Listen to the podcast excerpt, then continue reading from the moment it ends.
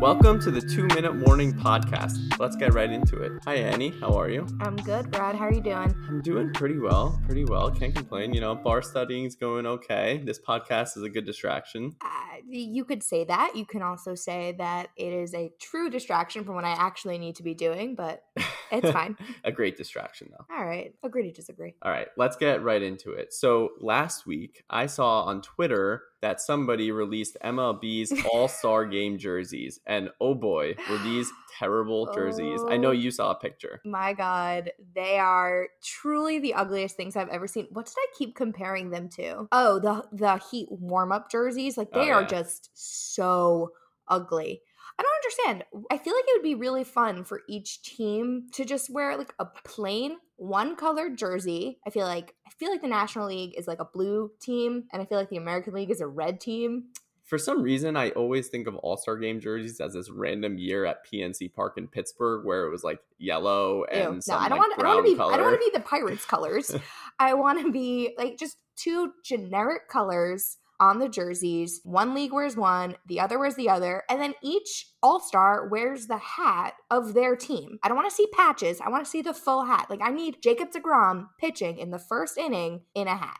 Okay. All right. I want to talk about the sports business implications of this because, after all, Oh, this no. is a sports business podcast slash newsletter. So, when I saw these jerseys, the first thought that went into my head was how could the MLB possibly put out something so ugly when they want to make as many stars as possible, when they want to, their, their Bryce Harpers, their Manny Machados, I or mean- Mike Trouts to be super popular? Who, who can possibly be popular wearing such an ugly jersey? But isn't the alternative they just want to sell more merchandise? So they're putting out just as much merchandise as they can in an effort to get consumers to buy them. No, I understand that, but just make your jersey cool because, from my perspective, Mitchell and Ness is a great example of a company that has really taken advantage of retro jerseys. So now every single bachelor party, tailgate you go to, there's always somebody wearing a really cool retro jersey. Some that come to Mhm. mind are the old Toronto Raptors one of Vince Carter, or like The purple one? yeah, the Oh, purple one, one. with the dinosaur on it. Or like a, A ba- raptor, or you like a baby, yeah, exactly.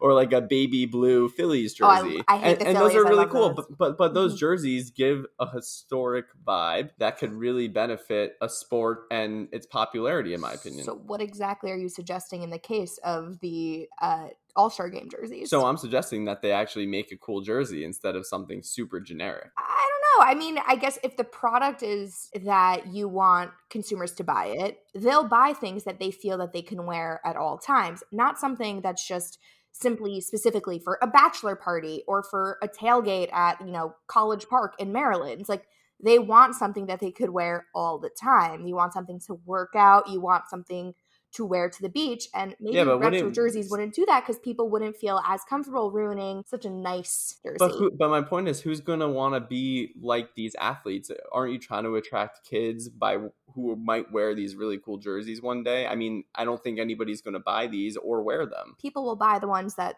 support probably their team members and or uh, an all-star who's not on their team like say you know if mike trout weren't injured say mike trout and they would want to purchase that because they want to have something of mike trout in his prime. I don't know that it matters if they're like necessarily so cool or not because anyone can just say i have mike trout jersey. I agree, but don't you think cool jerseys help in some way? Yes, I, I, I just think I just think it's a general thing that the MLB doesn't understand their consumers to put out such an ugly jersey. I just feel like they don't get it. i mean i feel like they just don't understand who they're trying to market to in right? which- general don't you think that's a huge problem? in the MLB, yes. Spec- I don't know if it's specific necessarily to the All Star jerseys, but definitely in the MLB, they have a very big issue of who they're trying to market this game to and how they're going about doing that. Good debate. Good debate.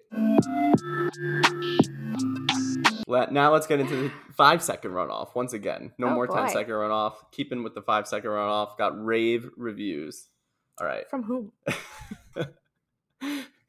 One, I caused quite the controversy in your family's text messaging group chat this week because in my newsletter one day I ripped on Sydney McLaughlin, who smashed the hurdles record at the U.S. Olympic track and field trials in Oregon. I said she was like the best thing to come out of New Jersey, and I got instant First of all- backlash from your family. First of all, your wife should be the best thing that came out of New Jersey. Second of all, I'm and eh, podcast producer Zev Rand also comes out of New Jersey and is equally as amazing. Besides for us two, you know, present company excluded, how are you? You just were talking about how like good Mike Trout is. Mike Trout is from New Jersey. Forgetting that? A lot of star athletes are, but he's our number one. I'll take it. I'll claim him. No problem. So disrespectful to all people from New Jersey. I don't care if it's a garbage state. It's my garbage state. And not okay. Also, she's amazing. Tony Soprano is actually my favorite person come from Jersey, but no argument there. Two, Damian Lillard controversy. The Portland Trailblazers star put out a report basically to some reporter who he's close with saying that he's very unhappy with the Trailblazers organization. So there's rumors flying Is about he gonna where pull a James Harden and just sit or get really fat and wait for it to be traded? I don't think he's that bad or he's going to do that.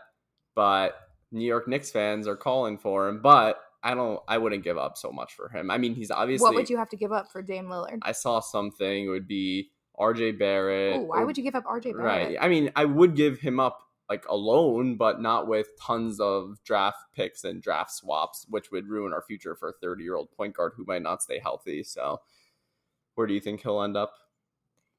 If my life depended on it, I could not tell you. I have literally no idea. Um, if you want me to guess, um, I don't even. He's a point guard. I don't know. Maybe he'll go to the Sixers. Maybe the Sixers. Maybe they'll trade Ben Simmons for him. All right. Number Where do you think Ben Simmons is going to be? Where do I think Ben Simmons will be? I think Ben Simmons is going to the Spurs, as I wrote in the newsletter. I think it's going to be. I think if there's it. if there's any team that's going to fix his shot, it's going to be the San Antonio Spurs. I don't That's think what anything can at. fix his shot. All right, let's get into number three. Peloton's music festival is starting, I guess, yesterday since this podcast is airing Friday. So they're having live entertainment. Uh, Demi Lovato, Migos, Imagine Dragons, all these artists. Are you going to rock out to on a ride or in a class? Wait, didn't you say Thomas Rhett's going to be there too? Yes, I forgot. Thomas So- Rhett also, Annie's favorite artist. Yes, for Thomas Rhett.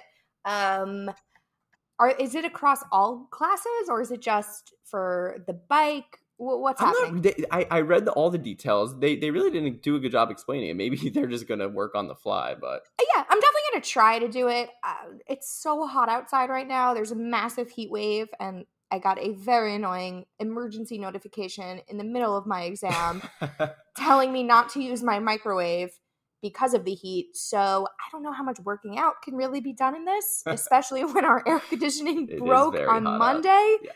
Um, but uh, for Thomas Riddle, I, I will. Okay. Four. The NCAA is retreating because of the Supreme Court's decision last week. They announced that they're close to permitting student athletes to profit from their NIL. NIL stands for name, image, and likeness. And a lot of states are now passing legislation to allow student athletes to profit from their name, likeness, um, and image. And even some quarterbacks, like Wisconsin's Graham Mertz, has already created his own logo. And once the laws uh, um, are enacted, he's going to try to profit off that. So it's a very interesting development. And I think the most interesting part is states are in a race to get this legislation passed because it's a good pitch for uh, recruiting. They want their states to get the best athletes. So if any state doesn't pass the legislation, then they might be at a disadvantage. So I know I brought this point up last week or two weeks ago, and I, I get that Ohio, it- it- Ohio was the first to pass the NIL. They were one of the first. one of the first. Um, I, I said this before. Does it really change anything? Like, are we really saying that like Bama's not paying their players under the table? No, they might be, but now they could just make more from the general public. Is Alabama one of the states that have passed something? I actually What don't about South know. Oh, oh, I know all the southern states have been really pushing. So I think so. Okay, so that's a good sign. I, I was just gonna say, like, I don't know if it would necessarily change anything. I'm speaking really quickly. Apparently, I'm very passionate about the subject. Um, I don't know if it would necessarily change anything for the colleges that either have been caught or likely pay their players and allow for them to profit under the table. Um, you know, maybe this is great for Ohio State. Um, in recruiting players away from the likes of Bama, Michigan, Clemson, but I don't I don't really don't know how much this changes. And last but last but not least, number 5, Tom Brady and Gisele are officially partners with a cryptocurrency company called FTX.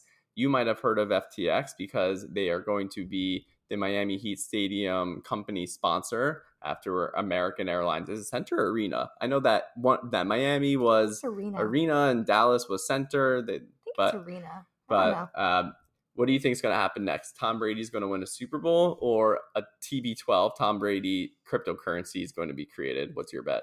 TB12 uh, Tom Brady currency is going to be created. Wasn't there a TB12 store? It's his brand. No, no, no. I saw something. Maybe it was on Twitter or Instagram. I, I want to give credit to whomever posted it where I saw it, but there was a storefront for TB12. Oh wow. Okay. So I'm going to go with cryptocurrency. but I don't know if that's necessarily true. I just know that I saw it somewhere, and if I didn't see it somewhere, someone should get on that. Nice. Well, that wraps up this weekend's edition. We hope you enjoyed that all out blitz. Thank you to my co host, Annie Wallstriker, podcast producer, Zev Rand. Don't forget to subscribe, and we hope you have a great weekend. Uh, cause the same ones saying that they messing with me.